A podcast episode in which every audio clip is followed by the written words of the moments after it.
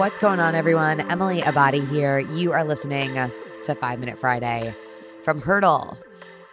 Oh my gosh, I have been digesting how I feel after last night's safety and numbers panel all day today. Uh, it if if you asked me how it went, I would tell you it went quite well, and I'm typically my biggest critic it felt so surreal to have such a beautiful gathering of people in the community to talk about something that frustrates so many of us this the issues that we're dealing with when it comes to safety in running. And we chatted so much about so many different things ranging from tools that we can use to be more safe to the concept of allyship and what it looks for what it looks like for men to be allies of women in running and different scenarios in which that may play out. A lot of you had reached out to me asking if it was recorded. It's not recorded. It was not recorded. However, I will be having more conversations on this topic, and I promise to bring this to the feed as soon as those happen. But with that said, as I'm sitting here and I'm processing all of my emotions, the thing that I keep coming back to is just the phrase, what's next? And I think that is the most beautiful thing, this place to be in when you're an entrepreneur and you do something that feels so right and you're asking yourself, what's next? Because there's this really great clashing of passion and purpose. After looking out at the 150 plus people in the crowd last night, I can say with certainty that this is so important and something that so many of us, I think I used the word frustrated already, but feel frustrated about, feel so frustrated that the thing that makes me feel good in my body, for the most part, running, that thing is taken away from me because of so many things outside of my control. I mean, just this morning, there was news of a woman that was attacked and raped running in the morning on the West Side Highway. It's one of the most popular running paths in New York City just today. The morning after we gathered and talked about what can we do to feel more safe in our community and how can we show up for one another, there are always going to be things that are beyond our control. So while I feel frustrated and admittedly a little scared about the state of what is going on in running and our safety, I also feel so much purpose connected to the conversation that I had last night and the conversations I want to have going forward and the action that can come from those conversations. I always ask myself what's next in the times where I feel so certain and aligned and in my purpose, and also in the bad times too. I'll never forget, I was in talks for this really big contract in April of 2021, and it fell through. And I was texting my father, just like absolutely beside myself.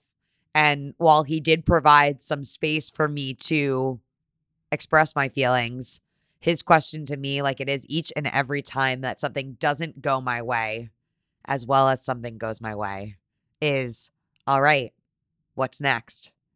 And it's up to us to get to that place. It's up to us not to get complacent. It's up to us to remember that regardless of the outcome of one specific event, we then have to keep moving forward.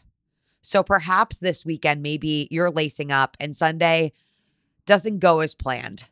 And so, yes, feel all the feelings that go with that disappointment. But then I encourage you, if this happens to you, to ask what's next, which is exactly what I had to ask myself after the New York City Marathon last year, if we're being real. When we have these moments that feel like small wins, when we feel that momentum, the best thing that we can do is keep showing up rather than rest because it is in that momentum that we find our true power, right? It is in that momentum that we can really expand and explore possibility that maybe we never thought possible in the first place. And so, regardless of where you are right now, regardless of what your big goals are, I encourage you to to ask yourself that question. And maybe that's this week's listener prompt. What's next? What do you want? Whether you feel like you're winning or you feel like you're losing, the theme the thread, it is the same. What's next? And that is entirely within your control. And now, a listener question. Hi, Emily. This is Jen from San Francisco. Um, I'm a longtime herder, hurdler listener uh, from the past five years. I used to live in New York City, and during the pandemic, I actually moved back to San Francisco and the Bay Area to be closer to family. Um, and I was wondering, when are you coming out to San Francisco for a visit and a run with fellow hurdlers? Thanks. Bye. Ah, uh, San Francisco. Can I tell you that I grew up coming uh, to San Francisco quite often? I had family that lived in Walnut Creek. And since both of my mother's parents passed away, it's been a little moment since I have been back. I don't have it on my radar at the moment. I only have one travel plan for the rest of the year, and it is actually to Las Vegas in December. But I promise as soon as I have more travel dates on the calendar and can get hurdlers involved, you will be the first to know. I'm curious. I am looking for some out of the box destinations for next year, maybe some different local travel recommendations. And by local, I just mean domestic. So if you have them, hit me up. Tag me over on Insta. I'm over at Emily Abadi. You know that Hurdle is over at Hurdle Podcast. If you're running this weekend here in New York City, good luck. If I'm seeing you tomorrow at the Bandit pop up over at Whalebone on Bleecker, I can't wait. And with that, another hurdle conquered.